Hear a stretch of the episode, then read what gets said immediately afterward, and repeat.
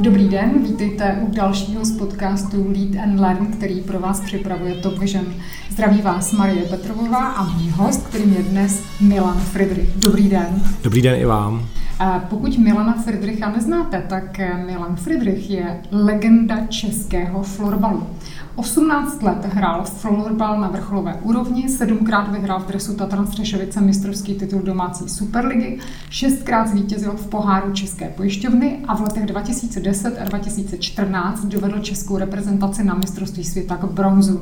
Tak Milane, řekla jsem to všechno dobře? Určitě, já vždycky věřím statistikám. Takže určitě to bude pravda. Dokonce i tě, které jste si sám nesfalšoval? Uh, ne tolik. To už je vždycky o něco těžší. Super, vy jste vlastně už v době, kdy jste, kdy jste byl hráčem, tak jste začal uh, trénovat. Uh, dneska pracujete jako manažer vzdělávání ve společnosti Seznam. To je docela dlouhá cesta od sportu k biznisu. Je pravda, ale zároveň já myslím, že mají k sobě hodně blízko. Mě právě to propojení provází vlastně celou tu mou kariéru a jsem na to vlastně šťastný, že mě vlastně ty obě věci pomohly. A my ten... budeme právě o tom propojení biznesu a sportu určitě ještě hodně mluvit. A já se musím zeptat, vy jste vlastně už jako hráč začal trénovat. Je to možná trošičku podobné situaci, kde člověk ve firmě je součástí týmu a pak se z něj třeba stane team leader. A najednou jako s těmi lidmi pořád musíte vycházet, pořád jsou to vaši kolegové a najednou je máte šéfovat. A najednou oni vás mají začít poslouchat. Jak si v téhle situaci udržet autoritu?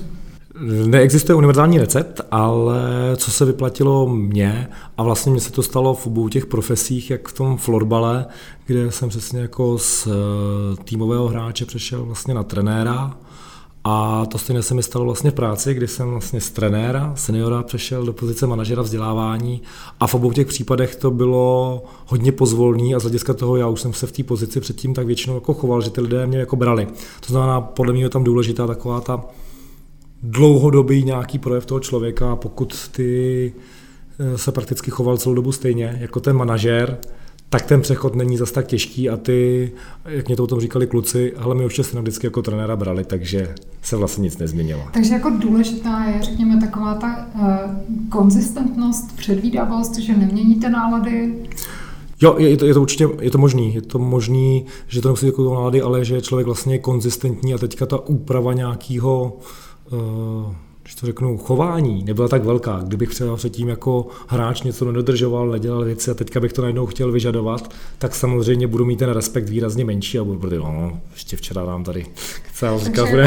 nejde, nejde prostě kázat vodu a pít víno. U mě, u mě to určitě vždycky člověk musí jít, aby každý lídr měl jít příkladem, to znamená naopak na to je vždycky pohlíženo jako nejvíc, že ten by měl vlastně koukat na všechno, co dělá, protože to budou potom následovat hráči anebo zaměstnanci. Jasně. A doma děti. A doma děti. Vy jste prošel, tak osmnáct let jste strávil ve vrcholovém sportu. Samozřejmě my, kteří potom se na to koukáme v televizi, tak nás to jako baví a vypadá to, vypadá to hezky, ale je taky pravda, že tuším na konci loňského roku se to právě trošku mlelo, pokud jde, pokud jde o ten reprezentační tým a o trenéra a jeho spolupracovníky, což jste vlastně byl vy, vy jste se rozhodli, že, že z té party odejdete.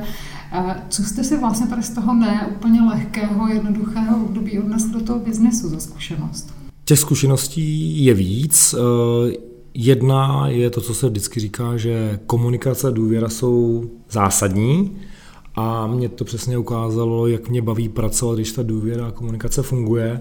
A druhá věc velká, která tam je, mě baví dělat sport, anebo to, co člověk jako naplňuje, nebaví mě ta politika okolo.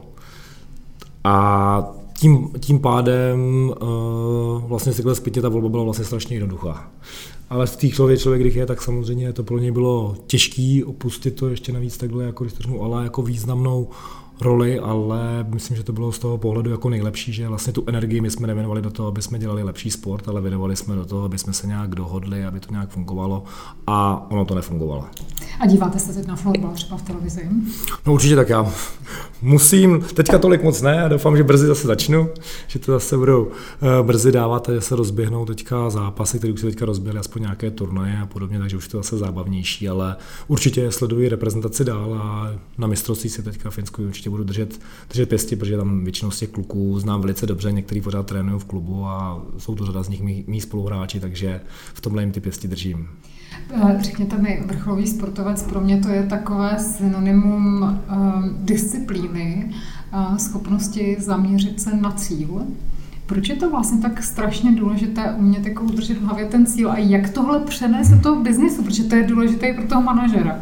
Je to, v čem se by člověk úspěšný, a teďka jedná se o sport i o další profese, tak to vyžaduje opravdu vidět, co vlastně od toho člověk očekává a dát tomu nějakou roli ve svém životě, aby se tomu mohl věnovat a bral, bral to poctivě. Takže to důležité tam je, aby skloubení dvou věcí, a ta jedna věcí je, že vás to musí skutečně bavit, že tam musí být ty emoce z hlediska toho, že to dělám ten sport nebo tu práci opravdu jako zábavu.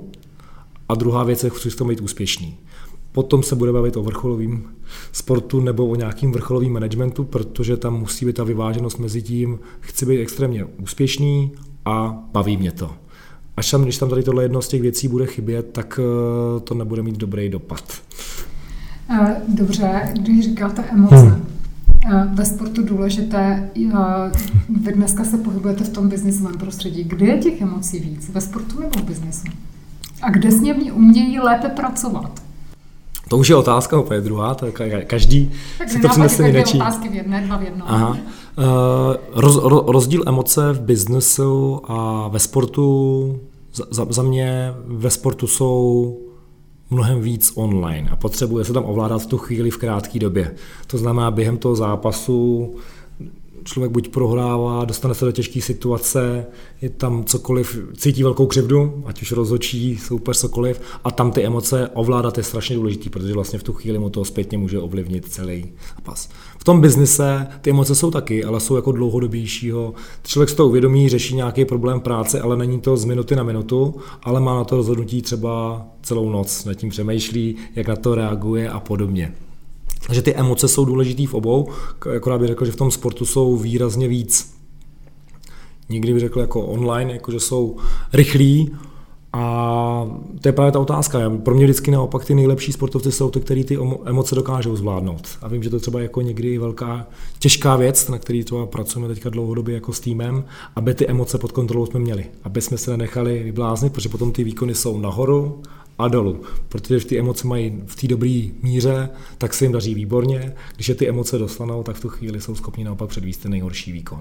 V tom biznisu celkově to rozhodování a podobně bych řekl, že o něco více snaží ty emoce jako potlačit. Což nemusí být vždycky úplně dobře, protože to pak nám narůstají nějaké jako nehezké věci v nás. Je, je, je, to, je to přesně tak, oni vlastně kdykoliv, a teďka bylo spíš jako, že to má být ta emoce zase k tomu, ty činnosti, kterou dělám. A pokud tam opravdu ty emoce nejsou, tak v tu chvíli mnohem víc narůstá toho nečestného jednání, fair play a to stejně vlastně u toho sportu. Když ten člověk to neudělá, ten sport lásky, tak potom se nediví, že podvádí a podobně. No ale poradte, vy říkáte v tom sportu, ty emoce jsou velmi rychlé, jasně, ten, hmm. ten zápas trvá chvíli vlastně, ale já taky se můžu dostat do situace, hmm. kdy jsem na poradě, šéf něco řekne a já cítím opravdu velikou křivdu.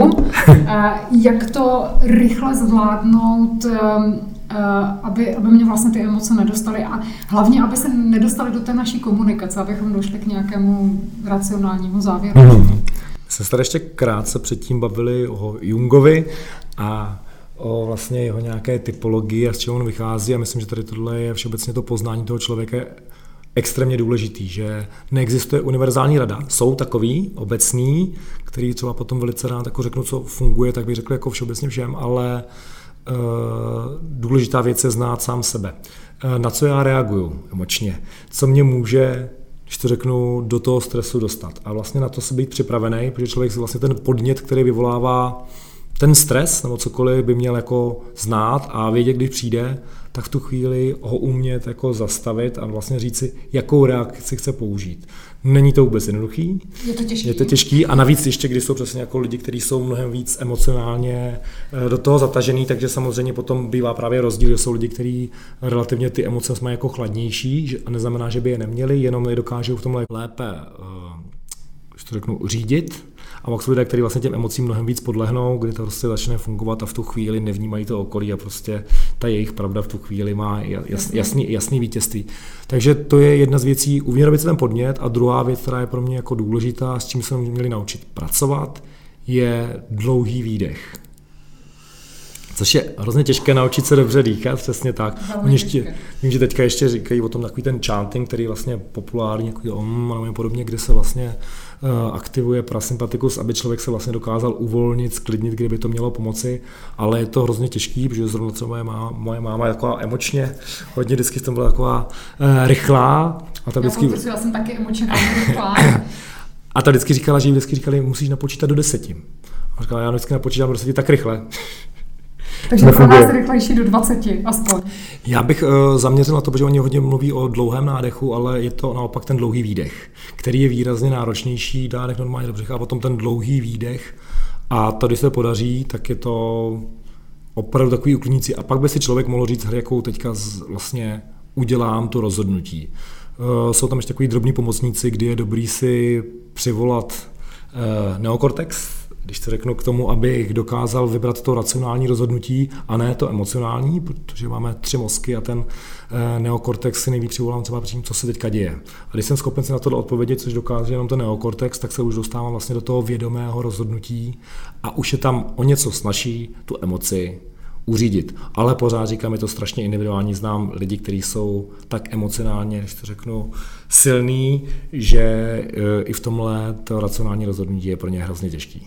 A když říkáte povolat neokortex ke spolupráci, to znamená zapojit ta řečová centra, vlastně použít tu naši inteligenci. Přesně tak. Tu šedou kůru mozkovou. To, v čem se odlišujeme. To, v čem se odlišujeme od těch zbývajících dvou mozků, přesně tak. Ale musím se zeptat, co vy, stalo se vám někdy, že vám na hřišti ty nervy a emoce ujeli tak, že jste to nezpracoval? Tak určitě, to bylo několikrát, jakože člověk to nikdy nemá úplně sto procent pod kontrolou. Já v tomhle zrovna myslím si, že ty emoce jako kontroluji poměrně dobře, ale spíš se naučím využívat, protože častokrát i jsme to dělali, i fungujeme jako někdy trenéři, že naopak ty emoce potřebujeme úmyslně vyvolat, protože víme, že to má vliv na ten tým. Že oni potřebují buď nakopnout, když jsou stuhlí, anebo obráceně. Řekněte mi, protože vy, vy uh, trénujete třeba i motivaci, je těžší motivovat tým v časech, které jsou dobré, anebo spíš těch horší? No, ne, ne, neřekl bych. Krátkodoběji velký stres, třeba teďka můžeme přirovnat tím, když třeba vznikl koronavirus, tak tohle, tak já bych řekl, že ty lidi dostali velkou motivaci sami od sebe. Myslím, že u nás tu chvíli nikdo nepotřeboval, ať už ve sportovním klubu, anebo spíš v, třeba i v biznesu, u nás ve firmě moc ty lidi motivovat. Najednou vlastně ty lidi přišli domů a měli velkou potřebu vlastně ukázat, že můžou pracovat z home officeu, že můžou fungovat, a najednou naopak ty časy a výkony často naopak rostly. Myslím si, že mnohem těžší bude teďka to období další, kdy vlastně takový ten sprint už je za námi a teďka člověk bude potřebovat vlastně dlouhodobou motivaci, aby fungoval dál, kdy někdy na začátku ty firmy do toho trošku víc tlačily, aby ty výkony nespadly a ty lidi se možná často mohli jako vyšťavit. Všeobecně zase nedokážu říct tak nebo tak, protože je pravda, že motivovat uh, lidi, kteří jsou, jakoby dá se říct, jako šťastný, spokojený, tak o tom přesto mluví, že to je vlastně výrazně náročnější. Protože když už mají všechno, tak je pro ně někdy těžší si uvědomit. Ale je to spíš celkově to, co vždycky říká, že vlastně člověk by měl být nějaký ten svou vizi, na který pracuje, a v tu chvíli dokáže být šťastný a motivovaný. Těžší je, že řada lidí v dnešní době spíše říká, hele, nevím, motivuj mě. Hledají pořád tu extrémní, externí motivaci. Existuje to vůbec? Nebo to musím najít hlavně v sobě? Přeneseně se říká, že existuje, nejčastěji se mluví o penězích a o hmotných stacích, ale vlastně v konečném důsledku to vždycky je vlastně potom o mě, co já s těmi penězi dělám, jestli to vlastně uspokuje mě nebo ne, ale za mě je to rozhodně jako ta vnitřní motivace, s čím má cenu jako pracovat a která má nějaký dlouhodobější efekt. Teda v tom názvu sloví, jak my ho teďka tady známe. Jasně. To znamená, pro mě ta externí motivace vnější vlastně jako nedá, nedává smysl. A pokud bych tohle musel dlouhodobě dělat, tak vždycky říkám, v tu chvíli jsem i špatný manažer, protože vlastně já bych měl ty lidi naučit, aby byli samomotivatelní a uměli pracovat sami, aniž bych tam byl. Jakmile budou závislí na mý energii, tak něco nedělám dobře. Vy jste trénoval kluky, jestli se nepletu, a v motivaci v biznesu je rozdíl mezi třeba ženami a muži? Vidíte něco takového? Bude tam asi procentuálně nějaký větší zastoupení, stejně třeba jako v některých typech třeba zrovna toho Junga, M B T I, ale nevidím v tom moc velký rozdíl. Spíš já to fakt jako rozlišuju na ty jednotlivé typy lidí a snažím se každýho pochopit v tomhle jako individuálně. Znám řadu žen, která by vlastně tou motivační složkou ale odpovídali tomu modelu, který říkají, že je vlastně mužský, mm-hmm. a stejně tak stejně velká řada hráčů má spíš jako ten model, třeba spíš ten emoční a spíš třeba jako v tu chvíli jako popisovaný jako ženský, ale já to beru prostě jako individuálně, že každý ten člověk má jinačí. Uh, někde se dá říct, že o něco víc ty ženy třeba dají víc jako nějakou harmonii a podobně, ale to je daný spíš to jenom tím procentuálním zastoupení, který tam je a z, z té role, která může jako vyplývat, ale myslím si, že to se hodně mění a v dnešní, v dnešní době už to postupně bude jako mizet. Proč? Myslím si, že dnešní už mládež a podobně není vychovávána v tak velkých jako úplně stereotypech, jako vlastně rozdělení té mužské a ženské role a naopak, že vlastně ženy jsou vlastně vychovány k tomu, aby našly ty svoje principy, našly tu svoji motivaci a řekl, dnešní doba nemá tolik těch limitů, jako měla třeba dřívější doba. To je vlastně dobrá zpráva. Určitě. Co je těžší, s tím umět pracovat, protože mám tady spoustu vlastně lidí a manažerů, kteří jsou zvyklí na ten starý Aha. motivační styl, který fungoval dřív, někdy jako jsem říkal cukr a bič, kde to vlastně fungovalo.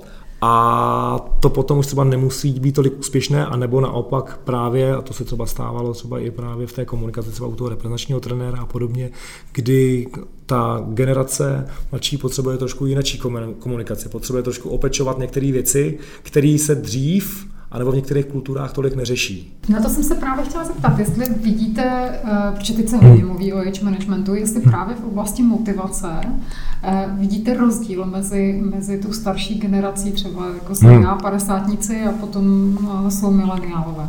A evidentně vidíte. Vidím, vidím, vidím tam velký rozdíl zrovna i příští pondělí. Mám vlastně s kolegou jedním z manažerským týmu, který vlastně tohle chce takový, když to řeknu, menší workshop na to právě, jak s touto generací, která vlastně přichází teďka do biznesu, jak s ní lépe pracovat, protože ty manažeři vlastně jsou zvyklí, ale ta jsou třeba úspěšní s nějakým svým stylem a najednou vidí, že ten úspěch už se nedostavuje, že najednou se staví na zadní, mají tam jinak nějaký odpor. Tak jde o to vlastně si popsat, co jsou ty prvky toho milenária. Zase budeme to dávat jako do nějaký hromady, samozřejmě i v tom jsou rozdíly, ale opravdu procentuálně to je zastoupeno a ten velký důvod vidím právě v tom, že oni vyrůstali v tom světě bez těch limitů. Z hlediska toho, že měli nějakou dostatečnost, většina lidí si ty věci dokázala obstarat velice rychle, to, co potřebovali, získali a nejsou tolik třeba trpěliví a mají samozřejmě mnohem víc možností, než bylo třeba přesně jako naše ročníky, kdy prostě člověk věděl, že bude tady ta jedna věc a musel si na ní dva roky počkat tak a byl rád, že pracoval. Dva roky a třeba deset a na první džinu osmnáct, ale... Přesně tak, my jsme si museli počkat. Poměrně dlouho potom z toho člověka měl tu radost, takže nějakou tu trpělivost jsme se naučili, ale právě proto říkám teďka, že ta vlastně generace není horší, naopak ve spoustě věcí bude výrazně šikovnější, lepší, bude to mít srovnaný, jenom se s ní musí jinak pracovat a ona taky. Ona si vlastně musí ty limity dobře nastavovat a musí se s tím naučit pracovat. Pak podle mě může fungovat výborně. Mm-hmm. To znamená nám starším manažerům, mm. co byste poradil? Trpělivost? Snažit se a najít ty cesty, pochopit ty lidi vlastně, proč tak jednají a bohužel tady platí ta komunikace, dobrá komunikace s těmi lidma, ale bohužel na některých věcech jako si trvat. A je možný to, že teďka se i stane to, že, říkali, že párkrát třeba ty milenálové může se stát, že jako narazí, že prostě vystřídají jednu, druhou, třetí práci a pak zjistí, že stejně jako hele, nakonec se musím nějak tomu týmu podřídit, měl bych mít nějaký role a pravidla a to prostě nějakou dobu pro ně může trvat. O to je důležitější, aby ten manažer to s ním jako mluvil, řekl mu tu roli, a záleží potom otázka z druhé strany, jaká přijde odezva. Vy jste manažer vzdělávání, to znamená, co byste vy třeba doporučil, jaké dovednosti, znalosti by teda ta mladší generace měla rozvíjet pro to, aby nemusela ty práce pořád střídat, třeba aby byly stabilnější? Je to právě práce s těmi limity a v tom vidím právě důležitou roli třeba vlastně toho sportu nebo čehokoliv jiného, protože vlastně řada z těch lidí, mladých musí jít za nějakou hranici svého komfortu. Musí se naučit vlastně každý den překonávat a k tomu můžou vést jednoduchý důležité věci a cvičení, protože dneska už je vlastně ta generace ve spoustě věcí napřed, máme spoustu znalostí, které dřív nebyly. A teďka jde o to jenom, že já můžu klidně celý den, celý život už nemusím potkat studenou vodu. Ale pokud já se záměrně třeba budu každý den otužovat, budu, tak hledám vlastně ty limity, hranice a naučím se vlastně s tím fungovat, že chodím mimo tu svou zónu komfortu a naopak řada lidí v tom naopak potom přijde, že je to vlastně jako zábava. Když vidí, že to celkově může něco přinést, že dělají vlastně něco pro své dobro a nakonec si to vlastně i užije. A to my jsme dřív museli dělat sami automaticky. My jsme se nemuseli na to někoho ptát a prostě fungovalo to samo. A teďka prostě ty mladá generace, pokud nebude chtít, tak většinou tomu vystavená nebude. Ale já bych jim to naopak jako doporučil, že to je vlastně to nejlepší, co pro sebe můžou udělat. Potřebují vědět to svoje proč. Potřebují znát, přesně.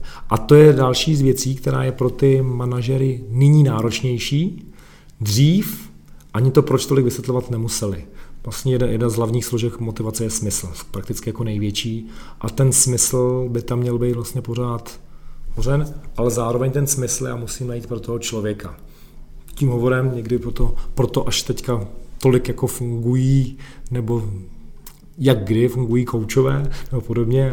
Neříkám, že každý z koučů je úplně správný, ale proč se vůbec vlastně na to dalo, je vlastně to, že vlastně jenom mám třídí myšlenky, jak nad tím přemýšlet a najít. A pokud je kouč dobrý, tak věřím, že těm lidem opravdu může hodně pomoct.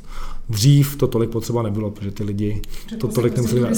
Tudy se jde, cesta je jasná. Jo. A ty lidi se i tu, ten smysl toho života poměrně dobře viděli, protože ono, když to není tolik možností, tak ono se to líp najde. Jasně. Jako když máte jídelníček a máte tam dvě jídla, tak se taky s nás vyberete. E, já se vám musím zeptat, protože jasně, vrcholový sport, mluvila jste o tom, hmm. disciplína, nějaký řád.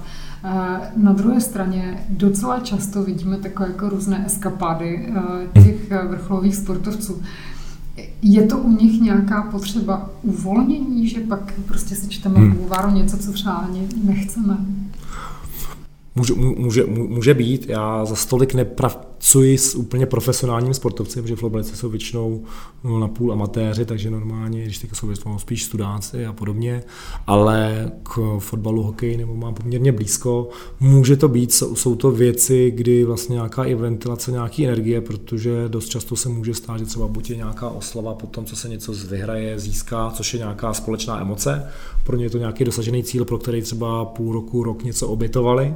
Takže to může být oslava. A druhá samozřejmě věc je, a to, to se budeme lhávat, někdy se může stát, že spíš jakého charakteru ta oslava je. A za, za, za mě v tu chvíli je spíš i otázka, a teď mě padla lehce myšlenka, a jestli ty oslavy a, nejsou spíš někdy jenom vidět mnohem víc na očích, než mají jako běžní lidé, protože jsou to třeba tady, jsou na u těch sportovců, se to jako traduje, když se stane něco na olympiádě, že tam udělají, tak, tak, tak, tak je to mnohem víc vidět, ale jak se vždycky říká, že jo, to stejný mají herci, to stejný mají ostatní, že vlastně, když na toho člověka jde trošku vidět víc, tak uh, se tam najde víc věcí, ale všeobecně řekl, že k tomu mají možná blíž, díky tomu právě, že tam hodně se tráví ty emoce, mají třeba u těch týmových sportů taková ta sdílená radost, tak tam může fungovat, ale u řady profesionálních sportovců to přesně může být i to, že oni mají ten život potom už velký v tom lohobitu, kdy oni se vlastně točí jenom v tom sport, hotel a teďka vlastně poměrně mají neomezené finanční prostředky, takže si dokáže představit, že pro ně jako potom najít to, kde budou šťastní a nemají právě tu svou vizi, tak pro ně může být jako náročnější, takže to může být třeba jenom jako takový nějaký útěk hledání toho, aby byl člověk spokojený, stejně tak jako když třeba potom víme, že spousta může brát nějaký drogy nebo podobné věci a může to být přesně jenom to hledání, který není úplně šťastný. Když se příliš ale upnu na úspěch, na, na tu disciplínu třeba dos, k, hmm. při dosahování toho úspěchu, nemůže se mi stát něco podobného i v tom biznesu, že to prostě přetáhnu? Mluvil jsem o tom vlastně na začátku, že tam je přesně ty dvě důležité věci. To znamená, abych já chtěl úspěch, ale zároveň, abych tam měl výbornou jako tu emoční vazbu k té činnosti, kterou dělám.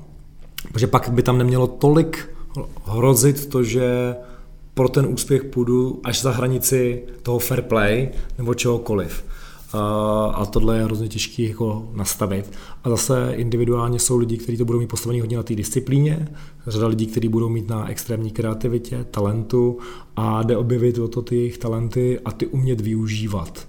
Ale my se tady bavíme teďka o vrcholovém sportu, protože je spousta amatérských sportovců, kteří vlastně to můžou mít hozený tím, že milují ten sport, ale nepotřebují v něm tolik být úspěšní a jsou naprosto spokojení.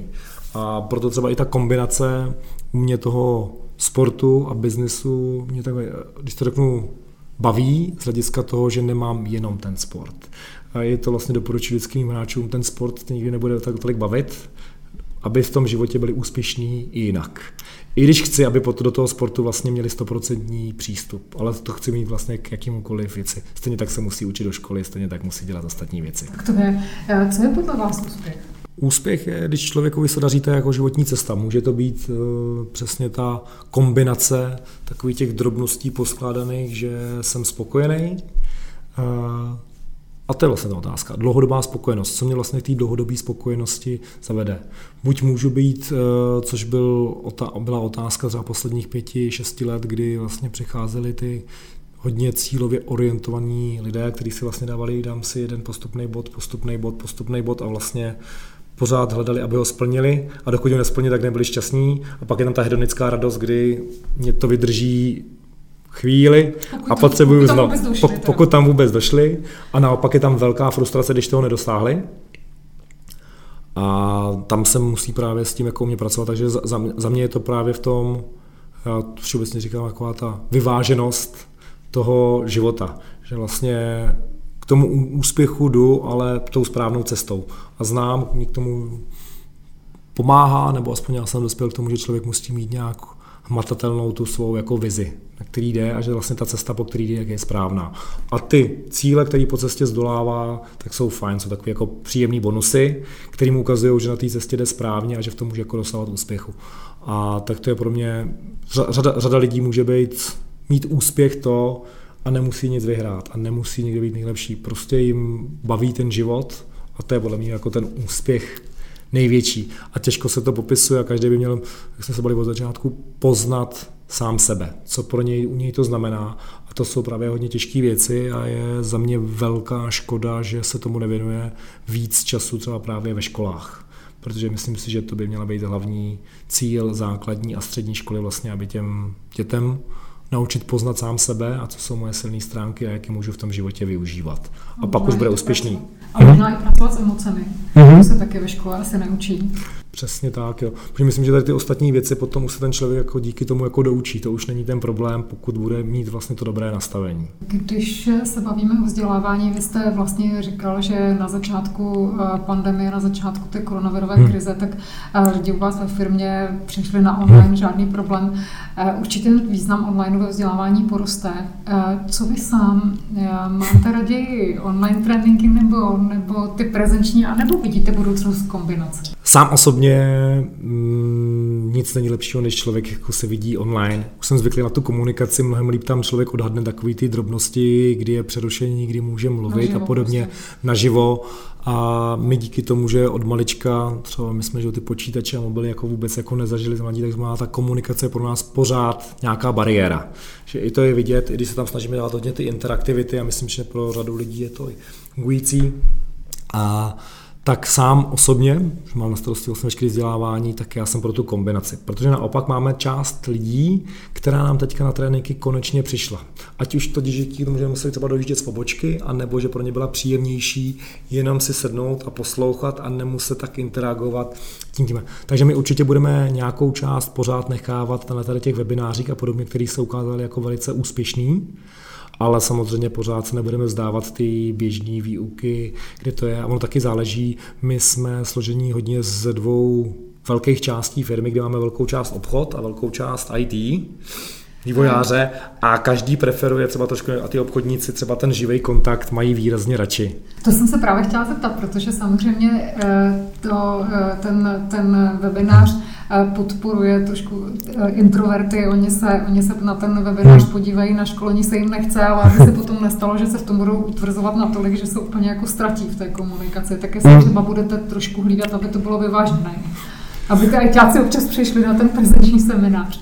věříme, že určitě jsou nějaké věci jako prezentační dovednosti, a které pořád pojedeme i s nimi online, anebo da, najdeme jako jinačí cesty, ale protože to by, říkáte to velice správně, na to by měl pracovat každý ten člověk přesně, hledat si ty svoje limity, abych trošku za tu svoji zónu komfortu i jako introvert, což jsem třeba i já, taky vyšel. Jste introvert? Mm, a musím, že první dva roky, když jsem uh, trénoval t, uh, jako ve vzdělávání, tak to pro mě bylo poměrně náročné a než jsem si na to zvykl. Jak jste to poznal, že jste introvert? Zvlášť, že jste, když hrajete florbal, to je mm. týmový sport.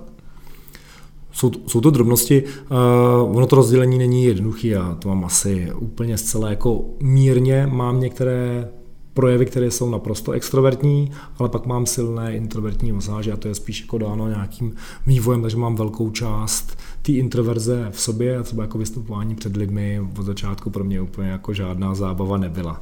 Ale dobrý je vidět, že člověk, když to samozřejmě není extrémní, moje práce. Když není extrémní, asi introvert, tak se to dá naučit a prostě tím, že já jsem denně školil vlastně dva, tři roky v kuse prakticky, tak člověk vlastně potom už ta velká nervozita všechno postupně opadlo. Takže i pokud je o prezentační dovednosti, tak se ukazuje, že trénink dělá mistra, je to tak? Všechno, jako, jako, jako všechno, jde o to najít, jestli mě to vlastně jako bude bavit a zjistil jsem, že to vzdělávání je věc, která mě baví a vlastně baví mě vlastně potom i díky tomu to předávat těm lidem, kteří o to mají zájem. Víte, ale já pořád se nemůžu nějak smířit s myšlenkou, že se introvert prosazuje ve sportovním týmu. To jde? No evidentně to jde, když se to předává dělal, to zjevně jde, ale... Já myslím, že bude spousta introvertů, hráčů a je taková ta představa, že vlastně každý, kdokoliv bude hrát kolektivní sport, že musí být extrovert. Asi tam může být velká, velká část, ale třeba i v našem týmu, protože já samozřejmě kluků jsem dělal tady testy M B T I a podobné věci, tak tam máme velkou část introvertů. A přesně jako tady ta e, mladší generace, tak k té introverzi díky té komunikaci, která je víc online, tak vlastně k tomu i trošku jako je pěstujeme. Hmm, takže tam, tam je nějaké potenciální riziko, že by se třeba mohli zavřít a je potřeba asi tlačit z té komfortní zóny trošku. Je, je, je, je tam podle mě tato potřeba určitě a to je právě díky tomu omezení a tím je to vlastně vidět na veškerým kolektivním sportu v České republice re, relativně bohužel ten jde trošku dolů, protože právě ta týmovost, která dřív v Česku nebyli proslavení a co jsme vlastně měli naučený, ať už nějakou herní inteligenci, tak právě to fungování v tom týmu, což bylo dáno dřív, dřív i hodně těma okolnostma, co má za komunismu a podobně, že opravdu nebylo děl- nějakých moc jinačích možností, tak v posledních rocech ty týmové sporty bohužel většina jde výrazně dolů a spíš se profazujeme všechno v těch individuálních, kde nějaký jednotlivec jde svojí cestou, ale ty týmové sporty už tam nemáme takovou tu sílu, jakou jsme měli dřív.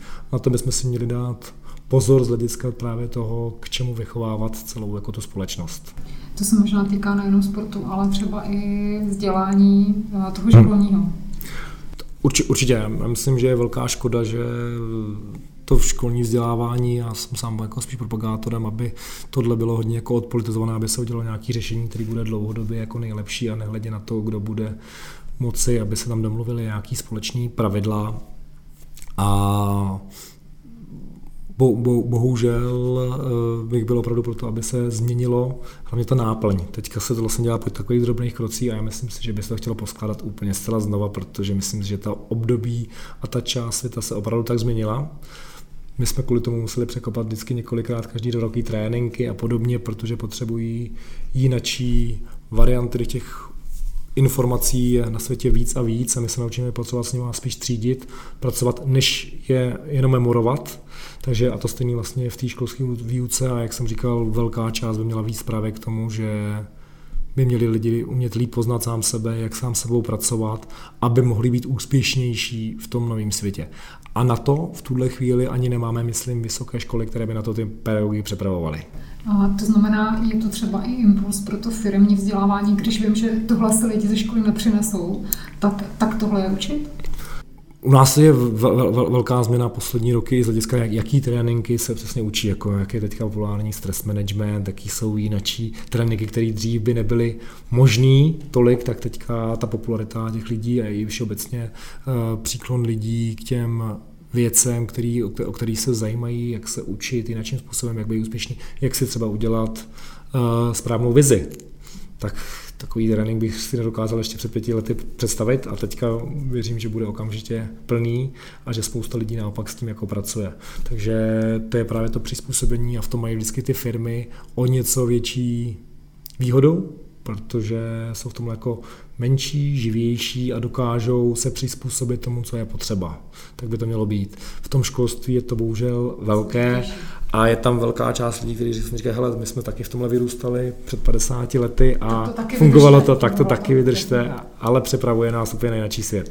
To je pravda, e, protože my samozřejmě víme, existuje řada studií, a jaké dovednosti budou a lidi potřebovat za deset patnáct let, a ten svět bude víc k tomu, samozřejmě víc k tomu digitálu, budou se objevovat určitě nová povolání, která se dneska nedokážeme ani představit. Takže asi je trošku spíš na firmách, aby na to ty lidi připravili, než na školství, něco tak.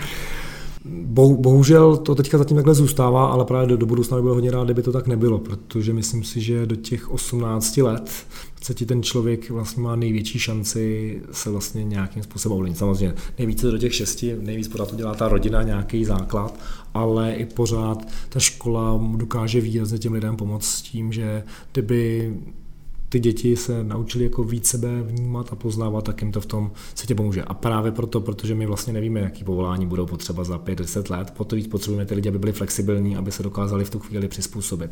A k tomu bychom měli jako vychovávat, než vlastně teďka tady vychovávat lidi, kteří vlastně možná za deset let nebudou potřeba. Já se ještě vrátím k tomu vašemu trénování, lektorování. Kromě toho, že děláte nebo, nebo hmm. učíte manažery, jak lidi dobře motivovat, tak jedna z, jedno z těch vašich témat je také poskytování zpětné vazby. Hmm. Jaké největší chyby děláme, když poskytujeme druhým zpětnou vazbu? Dá se to tak říct? No, můžu asi říct ty nejčastější, které jsou. Jedna, jedna, jedna z těch věcí, kterou si jako dlouhodobě bavuju, je, jak tady byl dlouhodobě populární takový ten sandwich, takový to říct jedno dobře, jedno špatně a tak to zabalit mezi, aby to vlastně nebylo poznat. Takže pro mě nejhorší je, že když to nesplní ten cíl, a to by se měl člověk vždycky uvědomit, co je cílem té zpětné vazby. Když chci dát zpětnou vazbu, aby ten člověk si uvědomil, že něco dělá špatně, tak by to opravdu tak mělo vyznít. A aby z toho neměl pocit, že je vlastně všechno v pořádku. A to se třeba dneska některý lidé právě jako bojí dát vlastně negativní zpětnou vazbu. Že to vlastně musí zabalit někdy do pěkných slov. A to potom nefunguje, protože ta, ta zpráva z toho není úplně jasná. Jo, není ten výsledek zřejmý, takže co by mělo být, samozřejmě existuje nějaká vyvážená zpětná vazba, kdy dávám dlouhodobě, ale pokud je mým cílem toho člověka na něco upozornit, tak by to z toho rozhovoru měl jasně pochopit. A potom samozřejmě je ta přiměřenost té formy. A to je asi nejtěžší. Měl bych znát sebe, abych byl autentický. Být schopen pracovat se svými emocemi. Ano. A znát tu druhou osobu. Vždycky hledám způsob, jak ta druhá osoba tu zpětnou vazbu přijme. A teďka buď tu zpětnou vazbu, ten člověk na ní má vlastně formální moc a musí mu ji předat. Ale častokrát je to třeba i kdekoliv venku a podobně. A tam musí člověk rozmýšlí, jestli vlastně má tu chuť mu tu zpětnou vazbu vůbec předávat. A tam se třeba projevuje často moje introverze, kdy říkám, hele, jak si každý dělá, co chce, pokud to nezasahuje do toho mého. Ale je to právě jako těžší, člověk se s tím taky musí jako naučit pracovat a některé věci je dobrý těm lidem umět jako sdělit. Já se vrátím k tomu mužsko-ženskému vnímání. Je rozdíl v poskytování zpětné vazby ženě nebo muži, když je negativní? Asi by záleželo, čeho by se týkala. Záleží, kdo to předává, jestli předává muž nebo žena, může tam být. Ale spíš bych to zase přirovnal k tomu, jaká je ta člověk osobnost. Ty dvě vlastně sladění těch dvou lidí dohromady a jaký mají spolu vztah. Protože může se stát, a se mi stává často, že třeba jsou některý manažeři, kterým se líp pracuje se ženami a naopak některý vím, že tam mají výrazný problémy, protože ten jejich styl jim nemusí tolik vyhovovat. A tam je to... Já v tom moc velký rozdíl nevidím, ale spíš to přizpůsobuju tomu danému člověku. Když je zase někdo citlivější, tak mu to samozřejmě budu předávat trošku jinačí formou, než když je to třeba člověk vývojář, který to má jasně rozdělený jedničky, nuly a vlastně chce slyšet, když to řeknu, tu ostrou zpětnou vazbu. Milane, vy jste říkal, že je nesmírně důležité, abychom znali sami sebe, abychom znali uh, tu svou životní cestu. A vy asi svou životní hmm. cestu znáte. Jaká je před vámi teď, jestli to můžete hmm. říct, ta největší výzva na té životní cestě? Já si udržet se na té cestě, já si pořád jako tak nějak tu cestu jako ladím a je to takový drobnosti hledat, kde to má právě ten největší význam. Bylo to co přesně, když jsem se rozhodoval, jestli dál pokračovat v reprezentaci nebo ne, protože to bylo to stejné, jestli se dál budu věnovat trénování klubu nebo ne. A tam jsem právě hodně dospěl k tomu, že mě to musí bavit s lidmi a musím pracovat s lidmi, s kterými mě to dává smysl, kterých se vlastně můžu učit, který jsou pro mě tou inspirací. A to je pro mě strašně důležitá věc. A samozřejmě do toho hraje velkou uh, roli rodina, městnání, aby vlastně tady tohle pořád nějakým způsobem fungovalo. Takže mám takovou tu dlouhodobou vizi. Pořád se učit, pořád hledat nový a nový věci a to se dá ve spoustě věcích. Tak to říká manažer ve vzdělávání ve společnosti Seznam, že se neustále chce učit nové věci, to je super. Milane, my vám moc děkujeme za to, že jste byl naším hostem. Milan Friedrich je, jak už jsem říkala, šéf vzdělávání společnosti Seznam, bývalý reprezentant České republiky ve florbale. Ještě jednou díky a přejeme hodně štěstí. A také moc děkuji za pozvání.